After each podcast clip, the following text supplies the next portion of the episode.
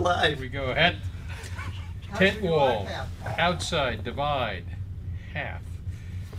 You were my portion, O Lord. I have promised to obey your words. I have sought your face with all my heart. Be gracious to me according to your promise. I have considered my ways and have turned my steps to your statutes. I will hasten and not delay to obey your commands. Though the wicked bind me with ropes, I will not forget your law. At midnight, I, ar- I rise to give you thanks for your righteous laws. I am a friend to all who fear you, to all who follow your precepts. The earth is filled with your love. O Lord, teach me your decrees. How's that for an ending? That's a great, great ending. Teach me your decrees. And then the whistle. And the whistle. Yeah, that was uh, that was me being told that we're live. Um, us being told that we're live. Okay, what do we have here? We, it, it is the 25th today. Is that correct? Okay. Uh, Almost 20 Christmas. Almost Christmas. 25 May. What would you write in a last letter to an aging parent? Archibald Alexander was a Presbyterian pastor who became the first professor at Princeton Seminary in 1812. His reputation for sound scholarship and his commitment to God and to his students followed him throughout his life. When his aging mother was in failing health, he lovingly wrote the following letter to comfort her. Princeton, May 25th, 1823. My dear mother, when I last saw you, it was very doubtful whether you would ever rise again from the bed which you were confined. Indeed, considering your great age, it was not to be expected that you should entirely recover your usual health. I was much gratified to find that in the near prospect of eternity, your faith did not fail, but that you could look death in the face without dismay, and felt willing, if it were the will of God, to depart from this world of sorrow and disappointment. But it has pleased your heavenly Father to continue you a little longer in the world. I regret to learn that you had endured much pain from a disease of your eyes and that you have been less comfortable than formerly. Bodily affliction you must expect to endure as long as you continue in the world. While your heavenly Father continues you in the troublesome world, he will, I trust, enable you to be resigned and contented and patient under the manifold afflictions which are incident to old age.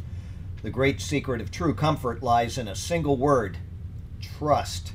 Cast your burdens on the Lord, and He will sustain them. If your evidences of being in the favor of God are obscured, if you are doubtful of your acceptance with Him, still go directly to Him by faith. That is, trust in His mercy and in Christ's merits. Rely simply on His word of promise. Be not afraid to exercise confidence. There can be no deception in depending entirely on the word of God. What a great son to write this to his mom. Mm-hmm. Unreal. It is not presumption to trust in him when he has commanded us to do so. We dishonor him by our fearfulness and want, want of confidence. We thus call in question his faithfulness and his goodness. Whether your mind is comfortable or distressed, flee for refuge to the outstretched wings of his protection and mercy. There is all fullness in him, there is all willingness to bestow what we need. He says, My grace is sufficient for thee. My strength is made perfect in weakness. As the day is, so shall thy strength be. I will never leave thee nor forsake thee. Though I walk through the valley of the shadow of death, I will fear no evil, for thou art with me. Thy rod and thy staff, they comfort me. Be not afraid of the pangs of death. Be not afraid that your Redeemer will then be afar off. Grace to die comfortable is not commonly given until the trial comes. Listen not to the tempter. When he endeavors to shake your faith and destroy your comfort, resist him, and he will flee from you.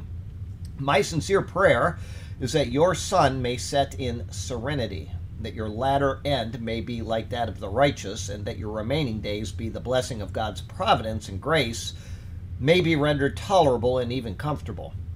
It is not probable that we shall ever meet again in this world, and yet, as you have already seen one of your children go before you, you may possibly live to witness the departure of more of us. May we all be ready, and may we all meet around the throne of God, where there is not separation forever and ever. Amen. I remain your affectionate son, A. A. Letter writing provides the writer with the opportunity to choose words carefully and the receiver of the opportunity to read and reread the letter. If you were to write a fine letter to a parent or a loved one, what would you say in it? What truths or words of comfort would you especially want to include? 2 Timothy 1 3 Night and day I constantly remember you in my prayers. Wow, was that was that nice? The end of this chapter we're in will also. Oh, that's a fact. Wow, that was really great. Um, couple prayer requests here. Lynn is getting confused about little things, and Mary, her his wife, was in the hospital with sepsis, and she's still very tired. Each day is a struggle, she says. And uh, uh, despite that, when they email me or write me, they always are praising the Lord. I'm telling you, uh, the faith of these people is like that guy writing to his mother there. Um, keep Lynn in prayer about, you know, his memory and Mary for strength because they're just such nice people. Anyway, I guess I didn't know she was in until after she got out, and uh, you know, sepsis is one of those things can yeah, that can end you very quickly. So, Becky's shoulder has been in great pain since March. She hurt it again, and she's back to square one. So, keep Becky in prayer. Dangerous situation in a home where a family member is getting aggressive and abusive. I can't give any more information than that, but this poor lady has asked for prayers, and uh, so uh, keep her in prayer about that, and uh, maybe uh, that can be resolved quickly. Wow. Um, anyway, I, yeah, I can't say any more than that. And then we have one person in the church right now, of the church right now in the building, that uh, uh, is going in for a spot on his lung. So keep that individual in prayer as well. And uh, we'll just go to the Lord. Heavenly Father, we are very grateful to you for your your hand of comfort, and it's so wonderful to read that letter. It was just wonderful what he said to his mom, and uh, may we all have the same steadfast faith that he professed in his letter to his mom, and that he was certain his mom had.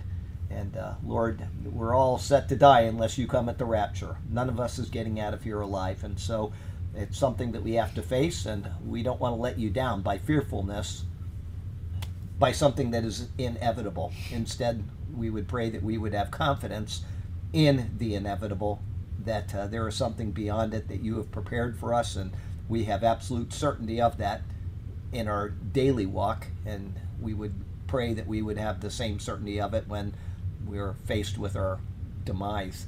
It's, uh, it's all going to happen to us, Lord. So just be with us, and we know you are. You are a rock, and you are a place of comfort, our source of strength, and help us to lean on you in good times and in bad.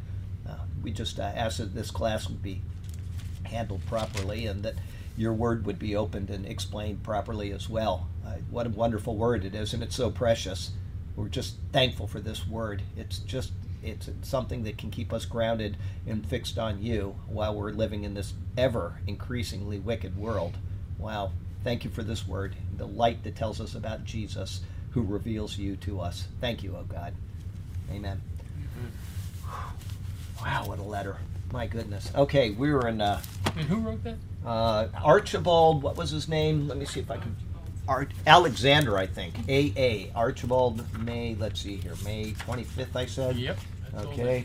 Uh, Archibald, yeah, Archibald Alexander, a Presbyterian, Presbyterian pastor who became the first professor at Princeton Seminary in 1812. Wow. Yeah Things have changed. Things have changed. I was going to say that because I've got, uh, you know, some of the things on the report for this weekend. One of them involves one, maybe Princeton, one of the uh, Ivy uh, Leagues. Ivy Leagues, and I, that was what I was thinking of while I was reading this. Hmm. It just, all right. Um, let's see here. We're in um, 1 Thessalonians four five. 4, Okay. 5. Wow. Back it up to 3, beginning of the paragraph. It is God's will that you should be sanctified, that you should avoid sexual immorality, that each of you should learn to control his own body in a way that is holy and honorable. 5. Not in passionate lust like the heathen, who do not know God. Okay, that's it. Yeah, not in passionate passion of lust like the Gentiles who do not know God. So yeah, a little different there. Um, let's see here. Paul's previous words showed that each person should know how to possess his own vessel in sanctification and honor. Now, in contrast to that, he says, not in passion of lust. The word translated as passion, pathos, indicates strong feelings which are not guided by God. Rather, they are those sensual feelings which draw one away from Him. He then combines in a word translated as lust, which is not limited to sexual desires, but includes all sorts of desires. They can be negative, but in the context of the verse, they are negative. One of the main uses of the word is that of covetousness. When what Paul is describing is completely contrary to sanctification and honor. To sanctify oneself is to be separated from the surrounding worldly things we face. If one is consumed with the passion of lust, they are going full steam ahead into those worldly things, not away from them. Likewise, there is nothing honoring of God in such lusts, but rather choosing the path of the devil is what is seen. To confirm this, he then says, like the Gentiles who do not know God, or the heathen, okay? Um, probably the word is Gentiles, and they just chose heathen because it's kind of a heathen way of looking at things. But anyway, um, what he's saying, the word, or what I said, uh, the word he used can be used beyond sexual desire, sexual lust. And so, you know, just think of anything that you go headlong after. Sure. Obviously, he's speaking of sexual in nature right now, but anything that you just your becomes your priority when I was a kid, I loved cars, and I was always thinking about cars, and I, you know, how can I make my car look better? And well, you know, I guess most kids did that with something, but you know, now I couldn't care at all. I wash my truck once a year. Um, really, I just took it over just uh, two, three weeks ago. Anyway, it was before class, so it was probably three weeks ago. But yeah, once a year I take it over there, and I try to get my son to do it. Would you take it there? But it takes a couple hours, and so I, he has to coordinate on a day when he can drop it off and leave, whereas I just sit there. Um, that's okay. But um, you know, the truck is used for taking stuff to the scrap place. It's used for picking stuff up on the side of the road, and you know, like I was went to get a. I, have you ever been to Culver's? Right yeah. there, they got the best hot chicken sandwich. You know, you could go to Chick Fil A and get the same thing, but the line is like eight thousand cars long. so yeah, well they do move, but Culver's is slower, definitely. But right. it's right there, so I just go there and I get one of those. I went there today, and um, I, uh, you know, I'm waiting in line, and I pull up one car further, and there's, you know, stuff sitting in the bushes. Somebody just threw it out their window. And so I just picked it up and threw it in the back of the truck. No point in having it look bad there at Culver's, and next person's got to look at that too. But that's what cars are for. You know, if you go full headlong with cars, you end up spending all your money, all your time, all your resources on it, and then the girl you were trying to impress find somebody with a better car than you anyway. So it's just it's a losing game. You know, it's just a losing game. So the best thing to do is if you can teach your children about not doing stuff like that, and it's hard. The what? Focus on utility. Focus on utility and focus on. Because girls don't care about cars. Anyway. Well, that's yeah. Some of them do. Anyway, the. Uh, the, but yeah, you know, if you can just avoid that kind of stuff in life, you're so much better off. Mm-hmm but especially especially with lust and i'm talking about the sexual lust not the lust for cars and stuff because you know you just it consumes your mind it's a dead end trap there's i don't care what anybody says whether it's the neighbor's house or whether it's the neighbor's wife or whether it's the neighbor's car it is no greener on the other side of his fence okay? It, it is not okay? When you get the car it's going to have problems or it's going to be too expensive for you or you know whatever. Whatever it is that you think is going to make you happy. One it's not going to last and two you're just wasting your time on it okay? So focus on what is honorable what is noble and and uh, you know fix your eyes on the word of god and on what he would want for you. And you will save and i'm talking obviously to younger people that may be listening which who knows? But if there are any listening you just will save yourself so much waste in the meantime if you just do things the biblical way. Um, you know, it, it, people date and then they think, well, you know, we're they go further with that, And uh, if you just wait until you're married, you will be so much better off. But we don't think that way. You know, I'm, I'm, you know, I got this long, long life ahead of me, and whatever. And I don't know. It just the best thing to do is just follow what the word says. You're going to be so much better off. Anyway, and I can say that looking back on life after what 58 or 59 years, I'm sure you could say the same thing. But when you're young, you're Probably not a little bit longer. Well, yeah, a little, but I'm yeah, you know. Um, so here you go. Um, uh, uh, where was I? Paul is a word is that of covetousness. Yes. Okay. So uh, there's nothing honoring to confirm this. Nothing honoring of God in such lusts. To confirm this, he then says, like the Gentiles who do not know God. Here he is writing to Gentile believers, but he contrasts them to Gentiles who do not know what they, as believers, know. And that's probably why they chose the word heathen there. My guess is if I was to look, it says Gentiles. It's just one word, but to show a contrast between these people and the people they used to be, they chose the word heathen. But it's probably the exact same thing. The differences set them on a completely different path. Okay, they have come to Christ and have been instructed in what is pleasing to Him. We were talking about Jose, Mabel and I, when we were checking out the kitchen, and um, uh, she was saying, You know that that is a guy that has a changed life, that he is so focused on what he's doing.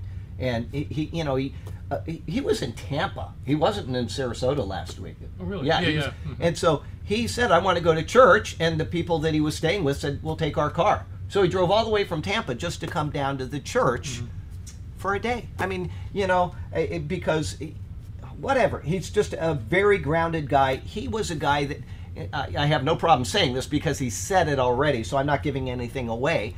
He was a young guy. He was into drugs. What, 14 or 13? He- eh, he's and somebody talked to him about Jesus, and he had this change in his life, and he is not gone off that path now, and he's got to be as old as me. I mean, he's got gray hair. I'm not totally, but he's got gray hairs, and so anyway, um, and yet he's he's so willing to just put Jesus first and to just keep going and going like this Energizer bunny, and so you know.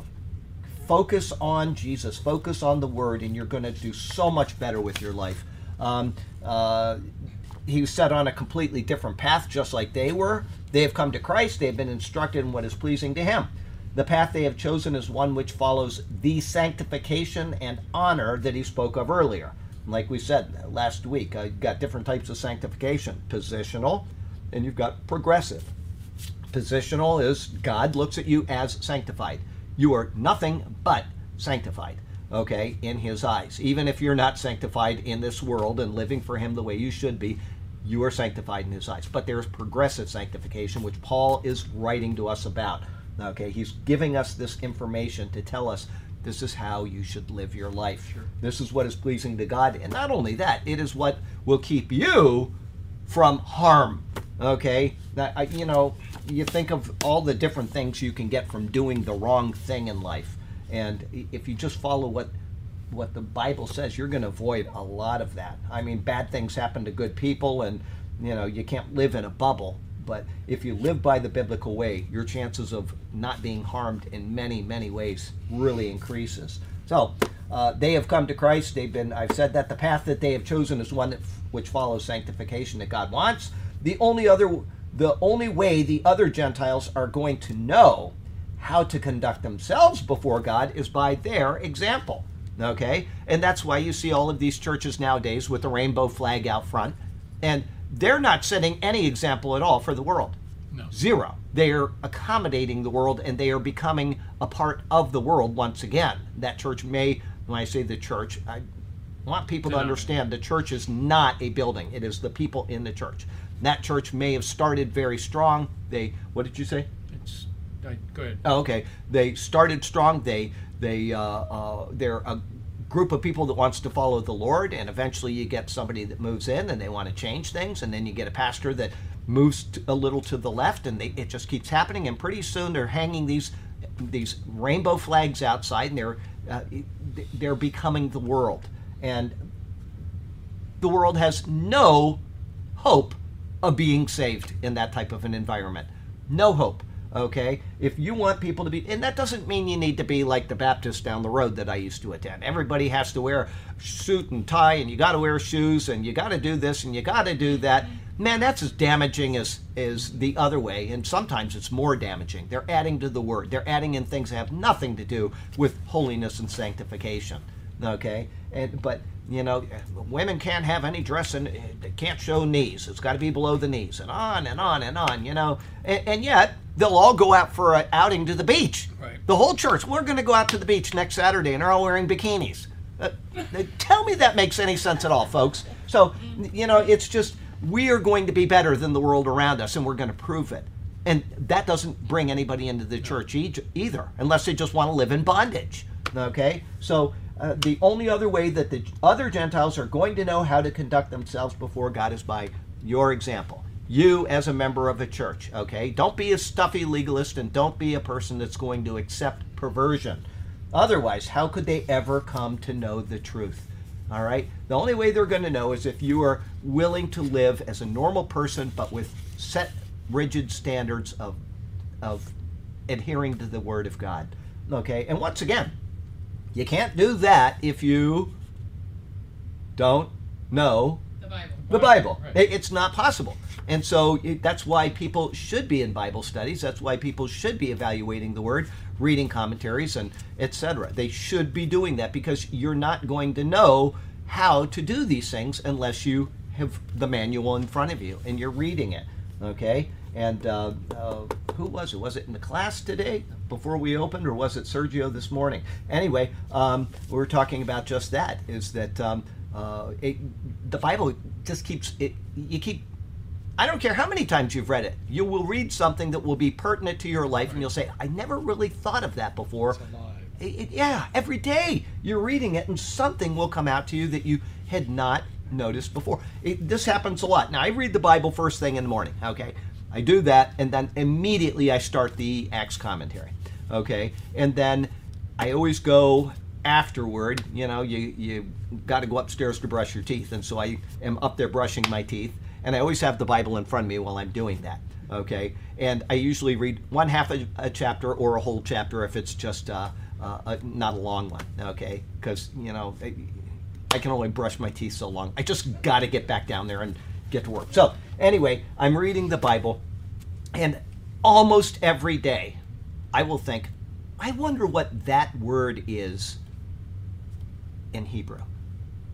Does that match something that just came to mind? And I'll go down and I'll do a, a five minute study on that word, that something that came, and it happened this morning. I'm up there, I'm brushing my teeth, and I, you know, I hadn't thought about that before. And so I went down and I did a study on it. And if you're doing that, you are learning what, you know, if you're curious about something when you read it, then follow through with it. Don't just say, well, isn't that, I never thought of that, and then just let it go. Go figure out what you are, process all the way through what came to mind. And that will, I'm telling you, it'll just help you. The rest of the day, you may be thinking about that word. Oh, you know, that was so interesting. And how does that develop into other things? So um, use your time in the Word wisely. And then I do the same thing at night. When I brush my teeth at night, which mom's probably very happy about that, that I brush my teeth twice a day. But I, uh, I, I brush my teeth at night and I'm reading the Bible and I do the same thing. Now the computer's already off, so I cannot check what I want to check unless I go to the iPad. And I'm not really good on this iPad, but I will do that sometimes if it's really striking, or I'll just catalog it and the next morning I'll go and look that word up. Okay? But do that. Take the time to do that and you you will benefit from it, I assure you. Anyway, life application. Our conduct in the presence of others should be as Paul describes. Reading his epistles is the way to come to a right understanding of proper church age doctrine. Let us read, meditate on, and apply these words to our daily lives, to the honor of God and for the sanctification of ourselves, which is the whole point of what he's writing about. Progressive sanctification, learning the word and then applying it to your life. Great stuff. It's it's uh, uh, you know it's just what we need to do. And like I said, you're not going to do it unless you are in the Word. Paul wrote these letters to that to these people to remind them of what he had already told them because they're going to forget unless he reminds them. And we'll see that, like I said, in 2 Thessalonians 2. Don't you remember when I told you these things? Okay? So it, it's you're going to forget unless you continue to read, to ponder, to meditate, and to study. You're going to. Okay? And uh, the Bible is so big, like I said, I don't care how many times you've read it, you will find something that is new and fresh every day. Um, yes, Not scripture, but a song. a song. Oh, happy day. Oh, yeah. Fix my choice on Yeah. thee, my Savior and my God. You've talked about being happy Absolutely. to begin with. And Yeah. that came to me. Oh, happy day. Oh, happy day. And who wrote that? That fix, Fix- uh, Philip Doddridge. Philip Doddridge. Never heard of him, but it's a, it's a good old tune. Wow, good job. Good stuff. Uh, Miss Garrett, are you doing well tonight? Yeah. she must have gotten caught in the traffic coming off the island, seeing as how it's the middle of summer and there's no traffic coming off the island. Excuse me, I was just thinking out loud. Um, Best wife in the world. Eating a doghouse. I, I- yeah, I was just going to say I better I better make up for that, or I might not get dinner tonight. Okay, we are in one Thessalonians chapter four, and we're moving into verse six. Six. Yes, I had to say that because somebody wasn't aware of where we were at. Uh, verse six. And that, in this manner, no one should wrong his brother or take advantage of him. The Lord will punish men for all such sins as we have already told you and warned you. Okay, this one's a little different. Says the same thing that no one should take advantage of and defraud his brother in this matter, because the Lord is the avenger of all such, and we also forewarned you and testified. So a little bit different, not much, but um, little bit. Anyway, I, I hope everybody online appreciates that I'm kidding with my mom and my wife when I do this. They always have something to do. I understand that. Uh, my wife, especially, you know, uh, it's her only day off the whole week. Okay, and so she's got a lot to do that needs to be done. So when I'm picking on her, please uh, just know that she she knows I'm kidding. And uh, so um, anyway, uh, four six. In verse four three, Paul wrote, "For this is the will of God, your sanctification." After that, he noted sexual immorality as being opposed to sanctification. Now he goes on to a conclusion of this thought and notes that which would hinder sanctification. It is if one would take advantage and defraud his brother in this matter. That's Paul's words. Take advantage of and defraud his brother in this manner. Okay, um, uh, did I do something? No, I didn't. Okay, good. Um, so, um, the word translated as take advantage is one which is found only here in the Bible. It means to go beyond. In the previous verse, Paul had spoken of the passion of lust. As noted, that phrase is not limited to sexual desires, but includes all sorts of desires. They can be positive, they can be negative. But in the context of the verse, they are negative. One of the main uses of the word is that of, as I said in the last um, verse, covetousness. What he is now saying is that we are not to allow our hearts to be filled with covetousness in this way. In allowing this, we would then be impelled to, Paul's words, take advantage and defraud one another in this matter. Okay? And that's exactly right. If you think about coveting, and every time we talk about coveting, I always try to remind you it is one of the Ten Commandments, and it is one of the Ten Commandments that is unique because Nobody can tell. nobody knows it but you. And when he says, You shall not covet, and you violate the law by coveting, that means that God knows. Okay? He is reading your mind, He is reading your thoughts. Now, uh, you know, people may not have been able to appreciate that quite the way we can now because somebody said something to me uh, yesterday, maybe yesterday. Great, great idea. Okay? Um, eh, he said, You know, what is the great deception that's coming up? okay? Uh, when the uh, rapture happens how is that going to how are people going to be deceived about that? And he had a thought that i thought was pretty cool okay? Now this isn't going to deceive everybody obviously but it's going to deceive a lot of people. And it is now possible in the way that he described it to me. So i thought that was pretty cool. Um, with ai technology and you're on Facebook, you're on Telegram, you're on Instagram, you're on this, you're on that, you're on one thing and another. And they want to make it look like those people are still there. So most people think they're still there, even if the family knows that they're not there. How, how do you do that? The AI can simply take what you have been posting and it can become you. It can make posts that you would have made looking at all the posts you've made for the past 20 years and it can say, I'm here, you know, have a great day, you know, whatever. And you could deceive people that way with a computer because the computer has gone back and scanned what you know. And if you, well, the thing we did that Sergio did of you and me, this AI program, Sergio just put it in, and it, I had nothing to do with it. He had nothing to do with it. We nobody typed anything in. Sergio just gave our voices into the computer and said, "I want you to make up a story between Jim and Charlie where they're talking about nuclear uh, something, okay, and throwing in jokes about cats, okay." And so it wrote the program, it used our voices, and nobody could tell the difference unless you really, really knew that person. Okay, it, it, when I listen to it, I, I can hardly tell that's not you. Mine is a little less because when it recorded me, it was going from my sermons and studies, and I'm reading things. I'm not talking like I am right now.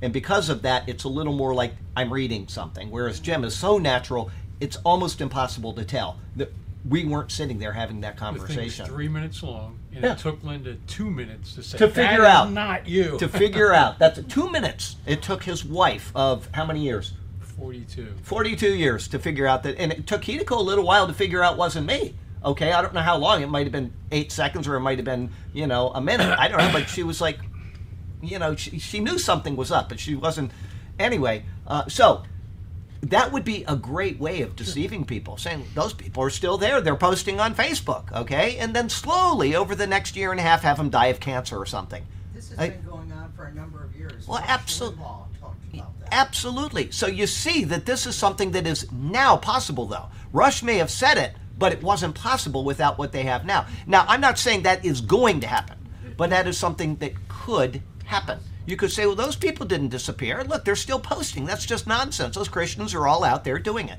And only a few people around them would know, and then they could just say, well, we're blocking them from Facebook. Take the family off and say that, you know, they could control this very well. All right. And so uh, the point that I'm making about this is that AI can figure things out now. God is God.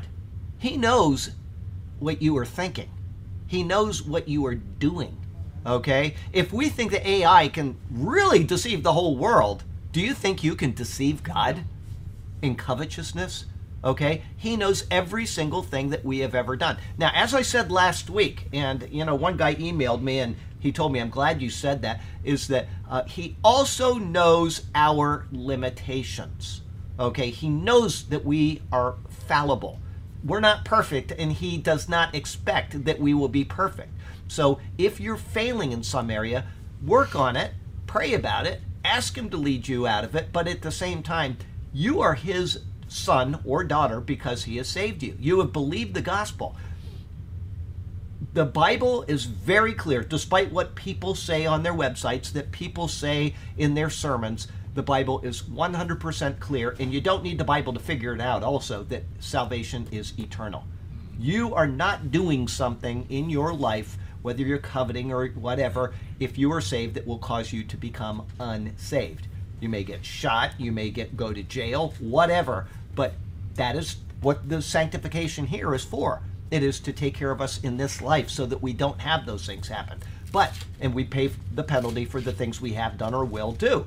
But God understands your limitations. And so he's not going to hold that against you. Uh, well, you will be judged for it at the Bema seat. Uh, and you're not going to lose your salvation, but there is a judgment for your what you have done for the Lord, okay? The things you have done in faith. So um, have that in mind and understand that when Paul speaks about things like covetousness and lust, and you think, well, I can get away with this, you can't. So don't try.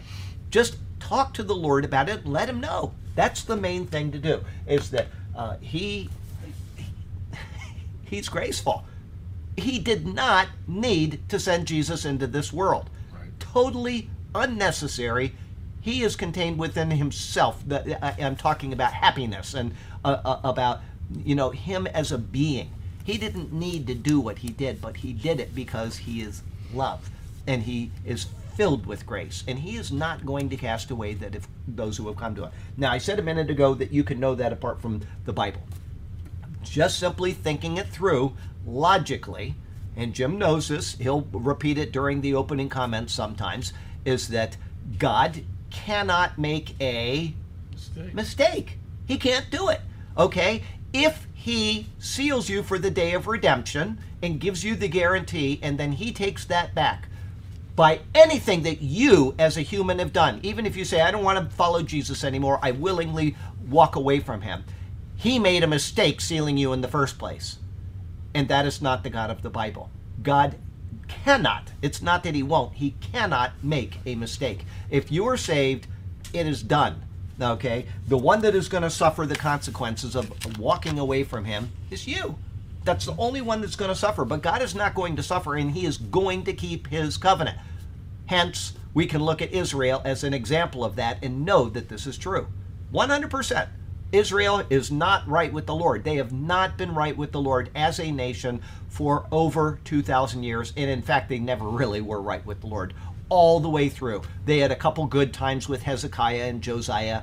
David was a good leader, but David himself wasn't right with the Lord, was he? I mean, I just read that a couple days ago. He went into the wife of Uriah the Hittite, right? So what? Covet. Yeah, absolutely. He coveted. He committed adultery. He committed murder.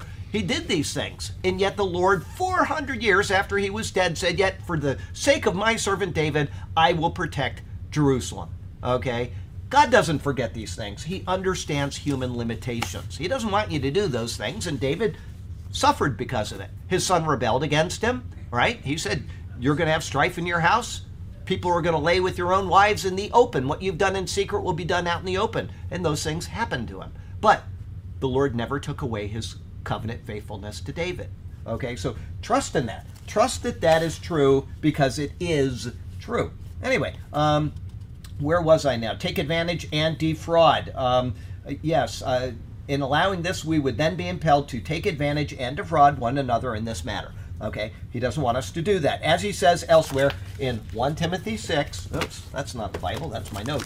Um, you know, I should have this up here. I, that's what I'm supposed to do. I always put it down, then forget to put it on my lap, and I don't make my life any easier. Uh, but I don't have it there now, and I need to get to 1 Timothy. Oh, yeah, that's right. Hello, Charlie. Okay, so we got Titus, and then back here, one second epistle to Timothy. So 1 Timothy 6, and then verses 6 through 10. He says, um, Now godliness with contentment is great gain. Is this what I want? Yes. Um, is great gain. Being content, not lusting, not coveting, etc. Okay? For we brought nothing into this world, and it is certain that we can carry nothing out. What who does that remind you of?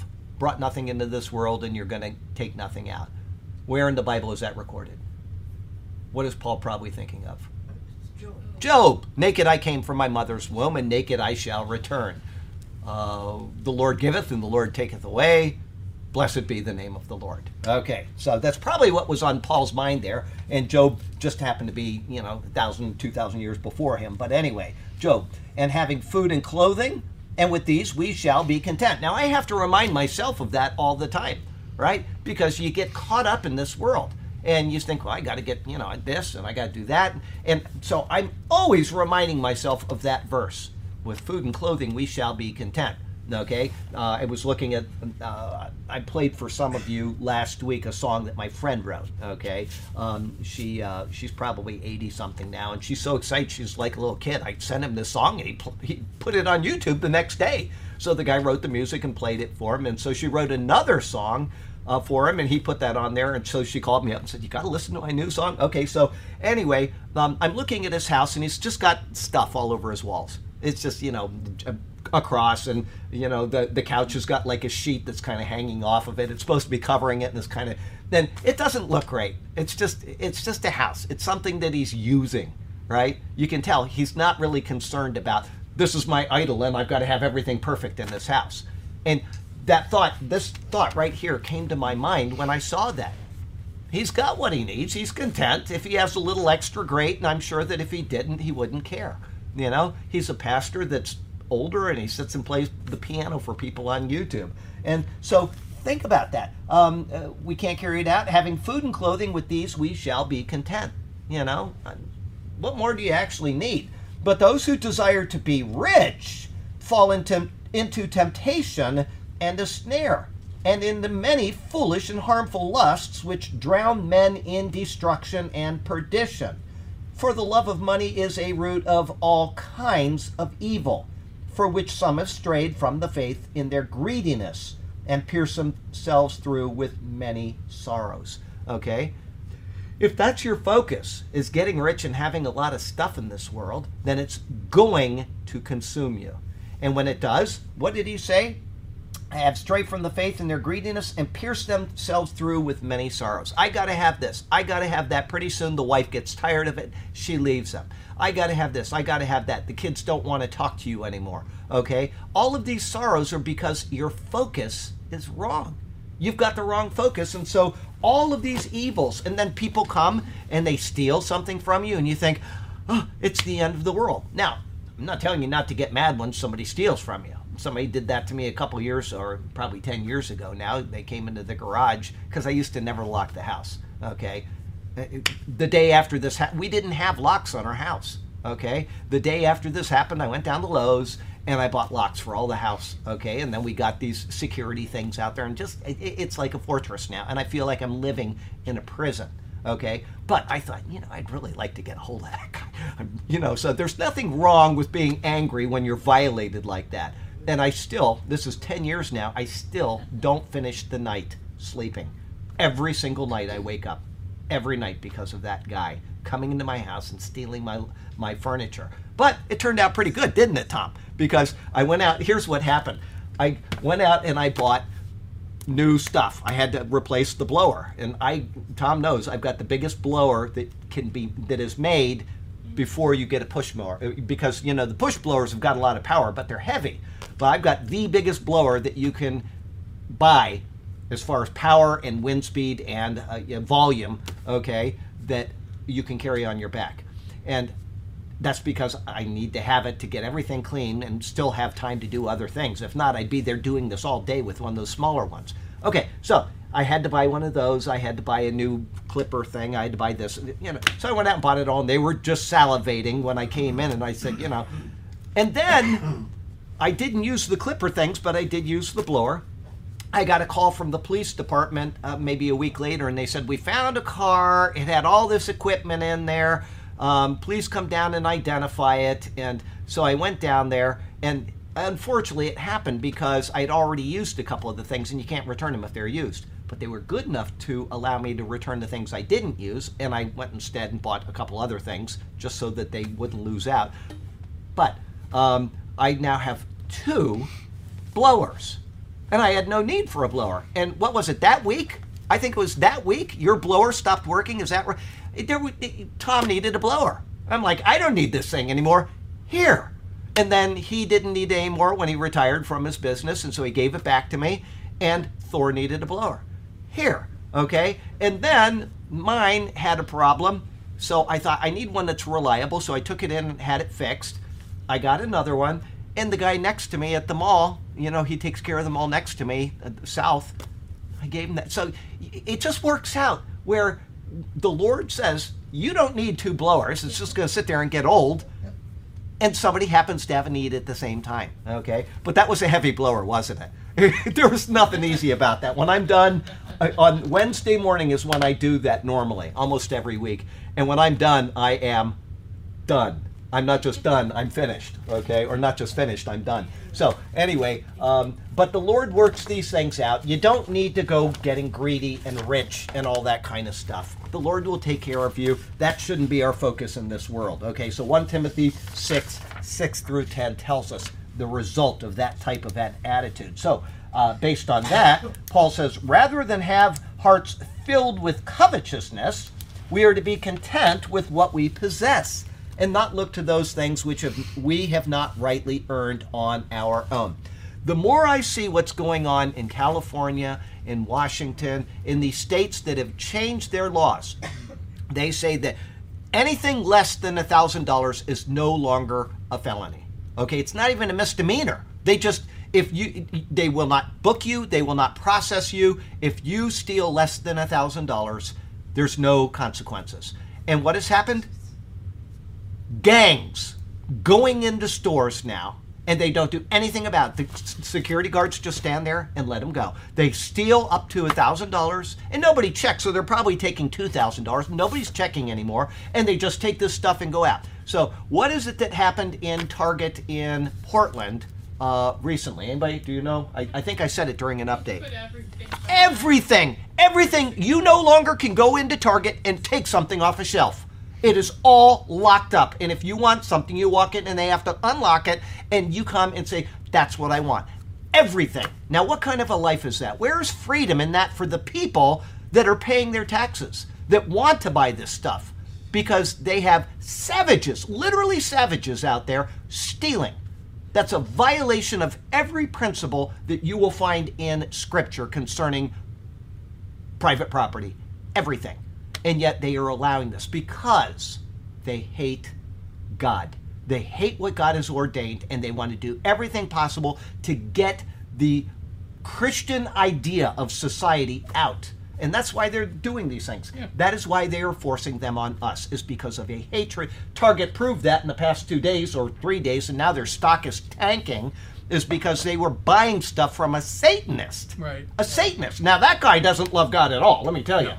So they're buying this stuff and they're putting it out on display for little children. Queer all year, the queer calendar. Little children can come in and buy it. And people didn't like it. So now they've taken it out of some of the stores, taken it in the back in some of the stores, but this was right when you walked in. This is, they hate God. Mm-hmm. They hate you if you are a Christian. That's what's going on here. This isn't a political thing. This is a spiritual event that is happening in this nation. And it is not going to get better. I tell people if you think this is going to get better, it is not. Now, we have a safe haven right now, but we're one election away from having exactly the same thing imposed on us here. Okay? And they would do like nothing more than, you know, they may even let the whole nation go just to overrun Florida, steal an election in Florida and have it all left, and then go back to the regular thing and the whole nation will be gone, right? Okay? You got these couple states that are on the right that are, and why are they on the right? Because they believe in the Christian values. If we can get rid of them, we'll have the whole shebang. Who knows what they're going to do? But these people are plotting. They're plotting the destruction of Christianity openly. It's not, eh, you know, what you said about Princeton. Okay? What are they doing at Princeton now? Pagan party every week. Okay? It- It's unbelievable. Anyway, I don't mean to be a downer, but this is not going to get better. This is why we're reading this about Paul. It's Our hope is not here. Prophecy here. being fulfilled. That's like, right. hello. Yeah. Um, let's see here. For those who, uh, I'll read that again.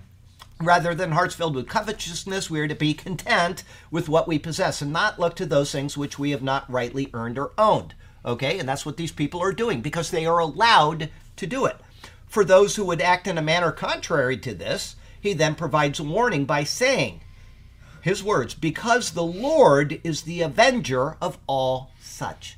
The Lord will avenge these things, okay? So we may say, man, they're they're just getting ahead in this world. They're, they're winning.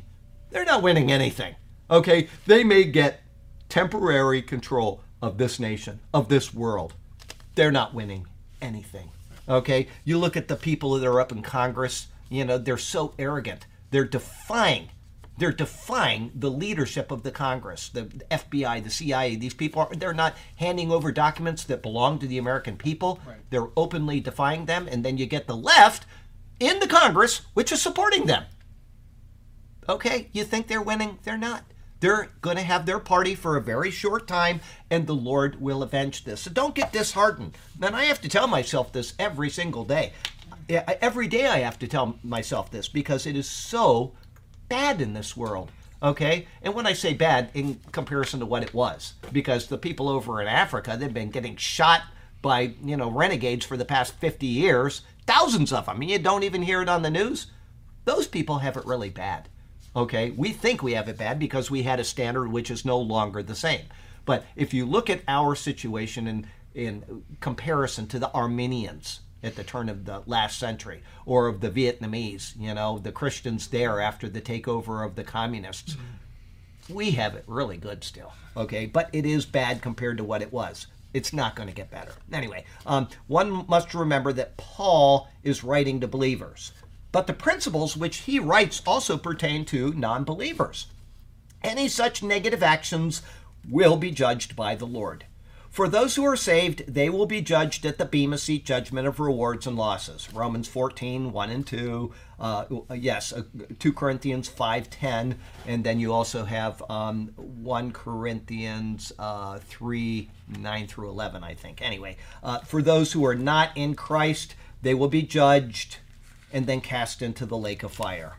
That's uh, Revelation 20, verses 11 through 15. No matter what, all transgressions will be judged. Okay? And I say this at the end of sermons sometimes. Maybe I'll say it this week, maybe next week, but I, I don't miss many sermons before I say this is that uh, Jesus Christ took all, not some, all of the judgment of the world on himself. All of it. And that will either be poured out on you because you refused it or it's already been poured out on him because you have accepted it and you will not be judged in that way. Okay? Our judgment is completely different than what Jesus Christ had. There's going to be no punishment. There's going to be, he does say they will be saved yet as through fire. And what that means is it's purification. It's not punishment, it's purification. The things that we have done wrong will be burned away, and there will be whatever is left will be purified. Okay? But Jesus Christ has taken that punishment for us. And so if you just think about that, I mean, why would God, it's another good argument for eternal salvation.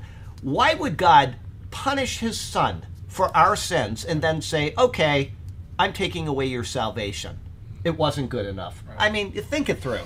Okay? Uh, to finish the thought, Paul then adds in uh, as we also forewarned you and testified. That's Paul's words, as we also forewarned you and testified.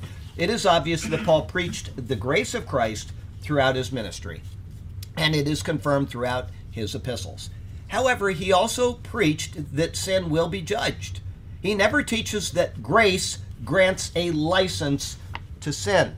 Okay, and people will, you know, I had one guy, I, maybe I brought him up before. He emailed me one time, and it happened to be after a Bible class that I came in, and he said, Well, um, you know, do you believe blah, blah, blah? And I went back and I said, Yes. And uh, uh, you're saved by faith, through by grace, through faith, not of yourself. Okay, everybody agrees on that. But then uh, afterward, he said, Well, uh, what does that mean as far as salvation? Can you lose your salvation? I said, Absolutely not. And he says, So you are giving people license to sin. And I said, No, I'm not giving anybody anything. The Bible gives us free will. We have a choice what we will do with that free will. Okay? And I clearly demonstrated to him what I'm talking about right here, which I just said, by the way. Um, uh, he never teaches that grace grants a license to sin. And then he came back with this smart, really nasty comment. And I went back to him and I said, You know, you can say what you want, but this is what the Bible said. And he said to me, If you ever email me again, I'll report you so that you're, you're, I'm like, You're the one that asked the question. I'm just answering your question. And once he is put into a box by his own stupidity, okay, that grace does not mean a license to sin, Paul does not say that and your view about your working to prove that you're a saved person and that you can't do wrong is validated by every single time that you do wrong because I guarantee you that guy is not perfect. He makes all kinds of mistakes and using his logic, he's out. Okay? The best, the best response I've ever heard, and I did not think of it, was okay, you can lose your salvation. It's like, okay, well, let's not even talk about that. Let's talk about how you're saving your salvation right now. Yeah, hello. just just tell me what you're doing. Yeah. And like, you know, and it's like, you know, how are you saving right your like, salvation? What, what's your deal? It's like, you know, what are you doing? Absolutely. Tell me about this. Because there's nothing that they're doing that will no will no. compare to what happened to Christ no. on the cross. Nothing. No. Yes, Perkin. Use not your liberty for an occasion to the flesh. That's right. Use not your liberty for an occasion to the flesh. Obviously, we have freedom to do whatever we want. If I want to go out and do something today, God is not going to stop me, and my salvation is secure. Okay? We've already talked about logically from the Bible and out of the Bible why that is true. Okay? We're given free will, but we are not granted license. And some people just can't understand that. They, they cannot understand that grace means That you forgive. Grace. yes, you're, you got it for free, and it's. Uh, it, it, that's it. Grace is grace. There's nothing that you can do to earn it, and there is nothing you can do to keep it. Okay? And I think the problem with most that do that, they do not. You, you've mentioned the Bema seat twice now.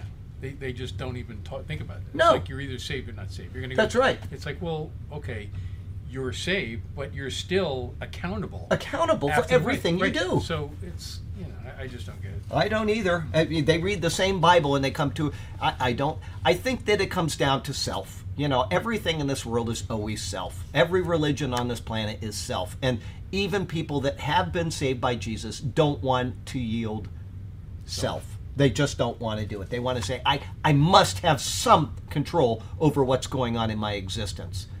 Well, you had control when you said, I received Jesus.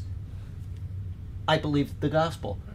That's control. It's a hard thing to do, but once you did that, that should be the end of it. That ought to be the most freeing experience a person ever, ever feels. And instead of working out their life in the flesh, they ought to say, I'm so thankful for what he did. I'm just going to live for him the rest of my life.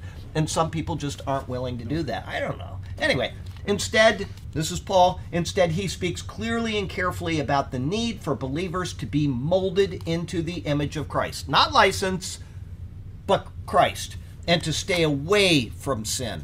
His words here show that he taught it to young believers right along with their salvation message, and he continued to warn them as a part of their regular instruction. Okay? There's no doubt that he did that. You're saved, now live for the Lord. Okay? Live for the Lord. Life application. The Bible asks God's people to be holy because he is holy. Where is that recorded, Burke? Be holy, for I am holy. Leviticus, uh, is it 18? Oh, 11. okay. 1144. I'm certain that's and now I I may I better be careful because I say that and then I, I- yeah somebody will send me an email and say boy did you I hate when I do something wrong and somebody emails me and said you know you Close, but yeah not quite. not quite Charlie uh, Leviticus I know it's 11 and verse 41 42 43 44 yes for I am the Lord your God you shall therefore consecrate yourselves and you shall be holy for I am holy neither shall you defile yourself with any creeping thing that creeps on the earth okay there you go so that means I was going to make a, a joke about Democrats I better not um, Okay, let's see here. Um, uh, let's see. Stay away from sin. Uh, yes, I read that. Okay, regular instruction. Life application. The Bible asks God's people to be. Ho- oh, I read that. Be holy because He is holy. Let us endeavor to live in this manner at all times, ever striving to be the best examples of righteousness and holiness that we can be to the glory of God.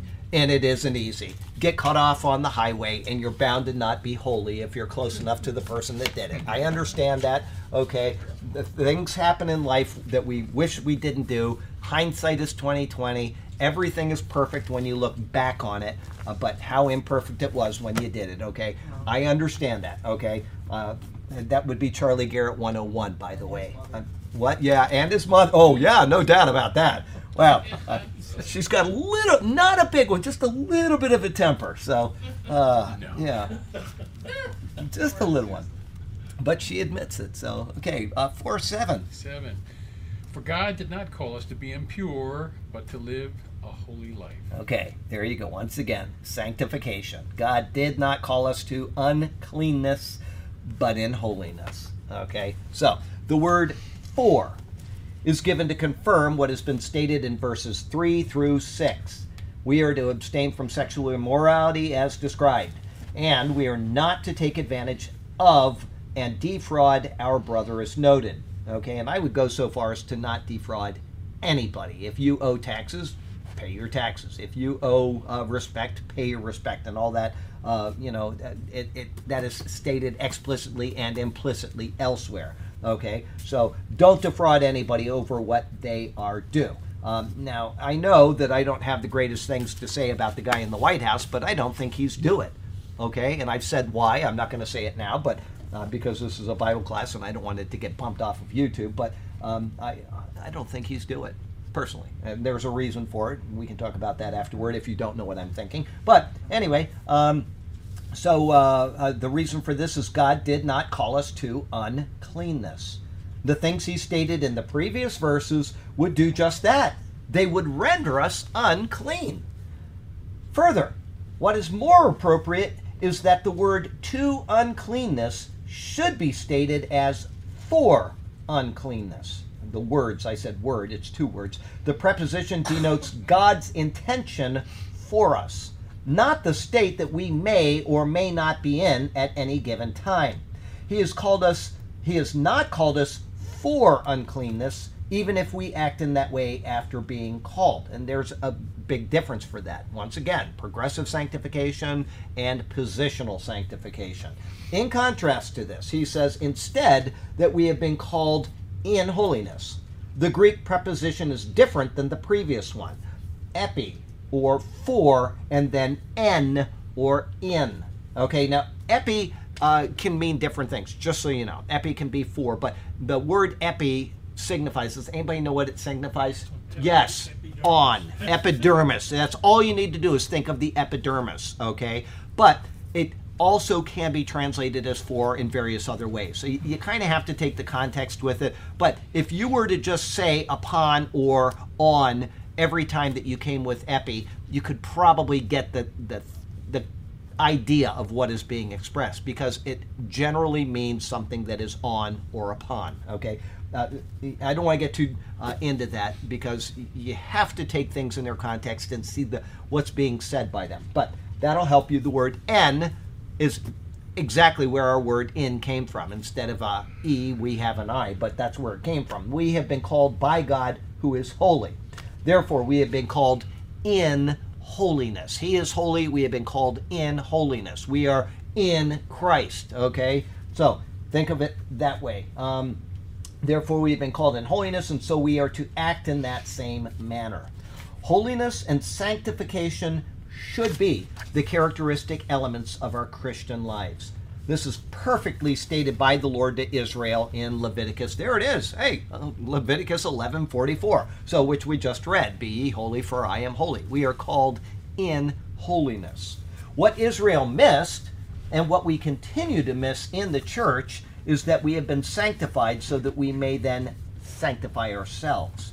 To not follow through with what the Lord has done is contrary to what is expected of us. We are to be holy because the Lord who called us is holy. Okay? Once again, this has to do with your life in the Lord. It has nothing to do with your salvation. Then people often mix these categories. Everything, if you think of doctrines, set doctrines as a box, okay? If you overlap the boxes, you are going to make errors. This box is for this. This box is for this. These things are what God has set forth for us. And when you say this and this, and they're mixing, all of a sudden you can say, well, see, you can lose your salvation. Or, see, you've got to do this or you've got to do that. Look at what you read as a concept which is a box all by itself. Justification is justification. It's not sanctification. If you say justification and sanctification and you mix the boxes, you're going to have a funny walk with the Lord. Okay? Glorification is not justification. This happens and this happens, but they are not the same thing. Keep the boxes straight.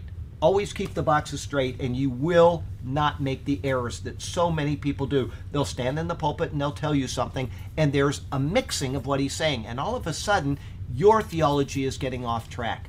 Okay? So it's important to keep the boxes straight. Don't overlap them. Understand what each thing means and treat it in that manner. Okay? That's important. It's hard to do. I, it's very easy to get things crossed in your mind. I understand that as well. But if you can just say, this is not what Paul is speaking about, or this is what Paul is speaking about, and that is over there, it will be a big help to you. Okay? Always keep the boxes separate. Life application. How sad it will be when we stand before the Lord and see how truly unholy we were at times. I don't know if you feel this way, but I feel it all the time. Wow, I, I just can't believe what I thought today. I can't believe what I did. I can't believe people saw me do that thing, you know? And I never worry about this is one thing that I never worry about. I'm walking around 7 Eleven six days a week in the mall, but 7 Eleven, there's a lot more people. The mall is empty during the day or that time. Okay, but I'm at 7 Eleven, I'm walking around barefoot, and I don't care what people think about me. I couldn't care. The pants are old. All right, they got paint all over them, and they're just the shirt is disgusting because I haven't washed it in four days. I wear it an hour a day for six days, and then it goes into the laundry on Friday morning, and it comes out nice and clean again. Okay, but I don't care what people think about me and what I look like. And I'll give you an example of this. This is so funny. This happened last week. There's a wonderful, wonderful lady that works at 7 Eleven. Her name is Betty. Oh, she's always happy. She's a Christian, by the way. She's always happy. Okay? And so I'm out there picking stuff up. And this guy, I I'm out there, and guy's out there too. And then he comes in, and then I go in and I walk around into the back of 7 Eleven because I have to get some garbage bags because the guy that's supposed to take out the garbage at night knows that I will do it and I won't complain. And so I'm back there getting garbage bags to take out the garbage. And while I'm back there, they didn't see me walk in. This guy is saying, It's so nice that they hired that homeless guy to take care of them all. And she was leaning over really quietly saying, he's not homeless, blah, blah. And she's telling him about me. And then I come out and I, I kind of heard that. And I said, Hi, Betty, just to let her know I'm coming by because I knew that she was saying something about me because she was being quiet. And she turned around and she said, I was just talking about you. She said, He thought you were homeless. Oh, anyway, I don't care. spot, man. It's like, What's that? Put him on the spot. I It's like- don't. You know, I don't care what people think about me. I really don't. They can they can think whatever they want about me personally, how I look, but I don't want them to see me out there doing something at 7-Eleven I shouldn't be doing and saying, "What kind of a guy is that?" You know. I, but that did happen. Here's another funny one before we go on. This one is cute. I every day they've got these rubber mats when you walk into a store, right? The rubber mat. and That's when you hit those. What does that do? Dust in It- that's Dust. right. You're hitting rubber, and the dust that's sticking to your foot comes off because it's a different tension. Okay, so they get all that dirt on them, and they don't carry it into the store. I picked one up outside, and the kid inside with his mom and dad said, "Mom, he's stealing the mat." Have a great night, guys. Be safe. Anyway, yeah. So, and they said, "No, no, no. He's just taking it out." So anyway, so you know, I do look like the kind of guy that would steal a mat when I'm walking around Dirty like old that. Matt, Yeah. please.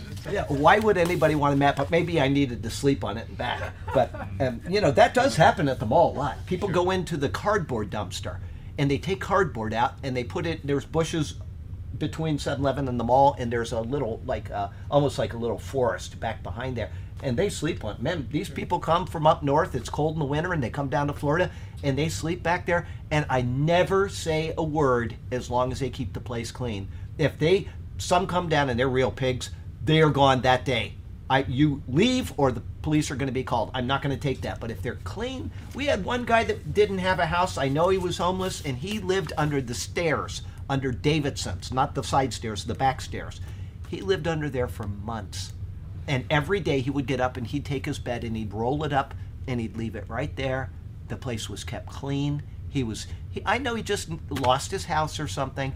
I never complain about people like that. I, if I see them, which usually people like that are out early looking for a job or whatever, but if I see them, hey, thank you for keeping the place clean. Have a great day, whatever. But I have no patience on people that come back there and just throw stuff everywhere. They are gone. I don't take that because I'm the one that's got to pick it up. Anyway, um, how sad. Uh, yes, uh, we're going to stand before the Lord and we're going to see how unholy we are at times. If we can just remember this now, it will help keep us on the right track. Keep the holiness of God in the forefront of your mind and then endeavor to emulate that holiness at all times. If we do that, if we just keep thinking about the Lord, you know, just think about the Lord, think about the Lord. And that's why I love having that audio Bible. I- you know what? I'm sitting here, got my mind all over the place, and then I say, "Oh, I'm supposed to be listening to this," and I turn it up to get my mind back on it because you're so prone in life to getting away from what you should be doing. Think about the Lord. Okay, verse four eight. Well, let me open this before you do that, though, so we're on the same page. Okay, go ahead. Therefore, he who rejects this instruction does not reject man, Right. but God, who gives you his Holy Spirit. Uh, this one says, "But God, who has also given us His Holy Spirit. That's the only difference in Makes that. more sense. All right, so the word translated as therefore is rare, being used only here and in Hebrews 12 1. It is a combination of three separate words which come together to form an emphatic what must follow. It extends the same thought which precedes it. It covers everything from verse 1, which said, Exhort in the Lord Jesus. After that, Paul mentioned the commandments that were given through the Lord Jesus. And then he mentioned the will of God. Each of these was explained, but now he emphatically states, therefore, okay, which is what I said, what must follow. Here's what must follow. And then he says, He who rejects this does not reject man. The word this is inserted by the translators, but it was purposefully left out by Paul to add emphasis to the second clause. It actually then reads, Therefore, he who rejects does not reject man. It causes the mind to reach forward in anticipation of what it then must reject. He then immediately explains it by saying, But God. Yes, the highlighting of Jesus and the will of God in the previous verses was given to lead us to this. Those who conduct themselves in the ways that he is presented in verses 3 through 7 are not rejecting Paul, as if he alone had made up these commands. Rather, they are rejecting God himself by rejecting his commands. Okay, now people could say, well, what an arrogant person. He's speaking on behalf of God. No, he's not. He is an apostle. He is sent by the Lord. An apostle is an ambassador, uh, but more. He is a person that is fulfilling the word of the Lord. He is out there doing it because the Lord has purposefully sent him. He has seen the Lord, he knows what the Lord expects of him, and when Paul writes something like this, it is because he is inspired by the Lord to do so. Okay? They're not rejecting Paul, they're not rejecting man, they are rejecting the Lord who would want us to do these things. Be holy as I am holy. Well, the Lord said that. Paul is saying it, okay? He's repeating the word of the Lord. He's giving explanations, okay? We need to understand that when we are reading the Bible, we are reading the word of God. It's not just something that how damaging it is that people in churches treat this as if it's something other than the word of God. Mm. Okay, that was written 452 years later by some unknown Hebrew scribe. They inserted that in there. When they start going down that path, get up and leave that church. Okay? The Lord wrote this word. Okay? There may be things in there that have been manipulated by man, and we've seen that with the Masoretic text. Instead of saying, you know, they pierced my hands and my feet, the Masoretic text says, like a lion, my hands and my feet. But we can know which text is correct based on the internal structure of the psalm itself. Okay, so we have the Word of God. We just have to be diligent enough to study it and to find out why they changed this instead of leaving it that way. And we can find it out. There's nothing that God has given us in this Word that we cannot deduce from somewhere else. Scholars for the past 3,500 years have been studying this word. They've been documenting these things. They've written down margin notes. They've given footnotes in Bibles so that we don't have to go trying to figure out, well, why is this the way it is? They've already done it. All you need to do is be diligent enough to check it out. And if you don't know how, send an email to somebody that does and they will help you. Okay? But don't reject this because somebody says that that was written by a priest, that was written by a Jehovahist, that was written by a Deuteronomist, okay? And that was written by an Elohist. That's called, you know what that's called? An idiot. Well, it is, but there's a uh, Justin well, uh, Wellhausen. Uh, Julius Wellhausen was the guy that first came up with this. It is called the documentary hypothesis. And he went through the Bible and he says, "Wow, I'm hypothesizing that that this was written by four different sources." And he calls it JEDP. J is Jehovahist, okay? E is Elohist. That means this guy followed the God Jehovah. This guy followed the God Elohim. So he's dividing up the, the Bible into different entities that have inspired it. This guy, J.E.D., is a Deuteronomist. He took the words here and he, he expanded on them. So this is a Deuteronomist that said, okay, I didn't like what was said here, and I'm going to correct it more here. And then the last one is P. Uh, I, I think I said it wrong. P is the priestly. So a priest wrote this, okay? And that is the documentary hypothesis. And that is the standard that you are going to get in almost all seminaries today. That the Bible was written, this line was written by a Deuteronomist. This line was written by a priest. This line was written by an Elohist. All these different people. And uh, I'm not talking about just this part of the Bible over here. I'm talking about the entire law of Moses, the, the five books of Moses. They've divided up into four different sources. Moses didn't receive this from the Lord.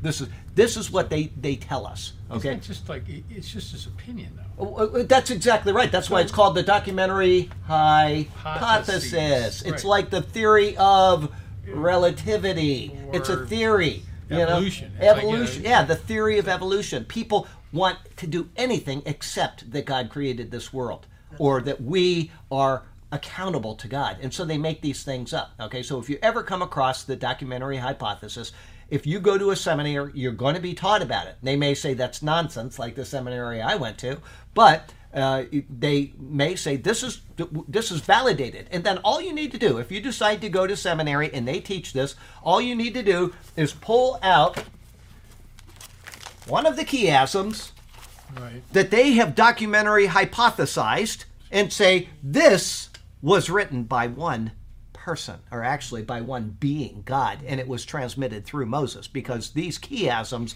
go all the way through their documentary hypothesis.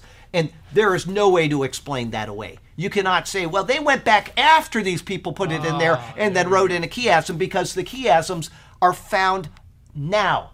They weren't known 30 years ago. I found how many of them myself? I probably found 60 or 70 chiasms that have never been found by anybody. How do I know? I go check. When I go to, uh, when I find a chiasm, I go and I search online. Is there a chiasm in this section? And if nobody has recorded it before, then I know that I'm the first person to have found that chiasm. We've got one coming up in uh, Joshua 22 a long one that I found years and years ago. I think I found it in 2011. And I don't know anybody else that's even to this day recorded that, okay? But it's on my chiasm list.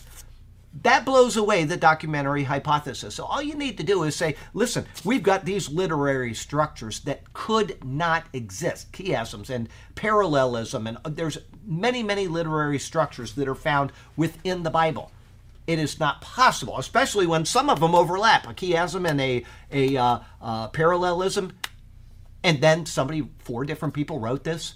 It's not possible. It's not, po- an AI machine couldn't do it. You could say, I want you to do this.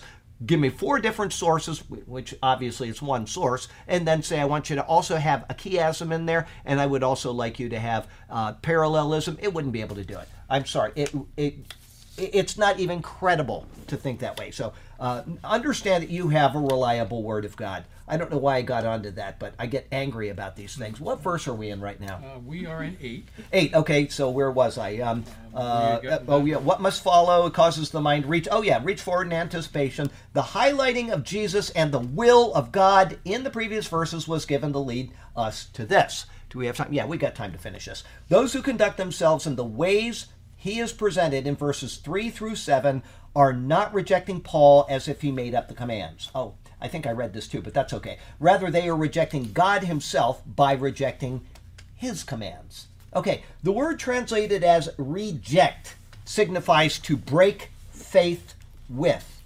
In conducting our lives in a manner contrary to the words given, we demonstrate a lack of faith in God's word. And we cancel his authority over us. We become rogue agents with a perverse agenda. And we all want to do this to some extent at one point or another in our lives. I'm just, I, I, I know I shouldn't do this, but I'm just going to do it, whatever. Okay, we get these thoughts in our minds. We get this, this, uh, this perverse streak in us. Have you ever read Poe? Anybody ever read all Poe? He did a book called The Imp of the Perverse. It was one of his short stories. Wow, I haven't read Poe in years and years, but uh, it, it's the guy that killed somebody put him under the floorboards of the house, okay? And the imp of the perverse says, nobody's ever going to know, nobody's ever going to know, but there's something in him that says, I, I have to tell. I hmm. have to tell. And he's running. He's running. I, I'm sure I'm not mixing two stories. It's been 15 years since I read any Poe, but he's he's sweating. He's he's running away from it. And I, I can't get away from the thought. And then he blares it out. Okay, that's the imp of the perverse in us. I know God says not to do this, but I'm going to do it. It's that perverse imp that is in us. And Poe was able to take these conditions of humanity and put them in a way that we understand. Maybe we didn't know why we did the things we did before, but he was such a dark guy that he lived with these things. He lived with the terror of being walled up, right, in the cask of Amontillado and being buried. And he lived with that. And so he was able to pull out things that we know are there, but we don't know why. Okay? The imp of the perverse is in you. And I'm not saying it's an actual demon or anything. It's our human nature, this impish nature that says, I'm going to do this despite knowing that it's wrong, just to do it. Okay? And that's how we are. That's how we're, it's our fallen nature. Okay, so, um, break faith, it's a perverse agenda. Paul then notes as a confirmation of this that God has also given us his Holy Spirit. Those who came to Thessalonica and instructed the new believers were filled with the Spirit's gift of inspiration. It logically follows, though, then, that Paul's words continue to be inspired. He is writing on behalf of the Lord. And what then follows is that all of Paul's letters that are included in Scripture are, in fact, the Word of God. He was selected by Christ Jesus in Acts chapter 9. That's right. He evangelized and he ministered to the Gentiles. And he wrote letters of instruction as inspired by the Holy Spirit. Those letters have been saved in the passages of the Bible, or I'm sorry, in the pages of the Bible, and they are doctrine for the church, Gentile-led church age. Okay, people are always asking me. I get the question a lot: is uh, you know, is this cultural or is this descriptive? Is this prescriptive? If it is Paul's letters, it is prescriptive. It doesn't mean everything in them is. I, I try to always let people know this, and I know I've said it a million times, and I'll say it now a million and one. When Paul says, I was shipwrecked, I was beaten with rods, you know, I was blah, blah, blah that's not this that's not prescribing anything for you. Right. it doesn't tell you to go out and be beaten with rods or to go get shipwrecked. He's giving you information that he's describing something but he's leading us to a point that is prescriptive. Paul's letters are not cultural. They are not when i say cultural i mean pertaining only to the corinthian culture or pertaining only to they are for all cultures during the church age. So you can't say well that was in corinth and he's not writing to us today that is not correct. It may have been cultural to the Corinthians, but it applies to us. We Nothing cannot. under the sun. Right. That's right. Okay. So uh, uh, keep that in mind. Paul's letters are for Gentile-led church age doctrine. Okay, and they're going to be doctrine for other people, but they're going to be pertinent in a different way after the rapture. Right. Just like the letters to the uh, end times Jews are doctrine. We can read them. We can say Christ is our atoning sacrifice, Christ is our high priest, Christ is this. They apply to us, but they apply in a different way. The direct the audience direction is different, etc. Okay, anyway, life application. Ignore Paul's writings, and you have no sound doctrine at all for the con- conduct of your life in Christ during this dispensation. None. Don't ignore Paul's writings. Okay, short and sweet on the life application, but we cannot know what is expected of us and how to live lives that are holy. You know, if you ignore Paul's writings and you know that you have to be holy because the Lord says I'm holy, where are you going to go? Back to the law. That's what the, you know, the Hebrew roots people do. Wow, we don't need Paul. We already know how to be holy. We're not going to eat pork when that has nothing to do with your sanctification. It has nothing to do with your salvation. It has nothing to do with anything because the law is annulled in Christ. Okay? But that's what people will do. Anything to get away from Paul because Paul gets to the heart of the matter in Christians in this dispensation. And I don't want to have to face that, so I'm just going to be better than Jesus and go back and do this so I don't have to be obedient to that. Okay? that's not the way it works. Okay, uh, just so you know, I brought up the imp of the perverse. My guess is you can go online. It's probably public domain, being Poe, and if it is, you can read it right online. And it, all of his books are very short. It's not like a 900 page thing. It's probably five or eight pages long. So if you want to read Poe, uh, do not read Edgar Allan Poe ever if it will interrupt your daily Bible reading.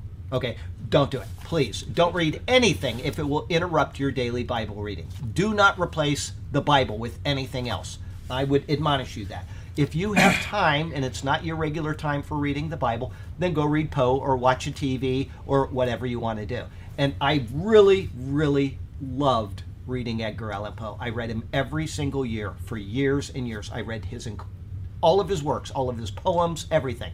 And then finally, I decided, uh, you know, I'm going to follow the Lord. And I haven't read him once since then. Okay, I did pick up the Raven when uh, uh, my son was young, and I made him memorize the Raven when they were in school over here at uh, West Florida Christian School. They had to memorize a poem, and most kids picked a poem that was like two stanzas.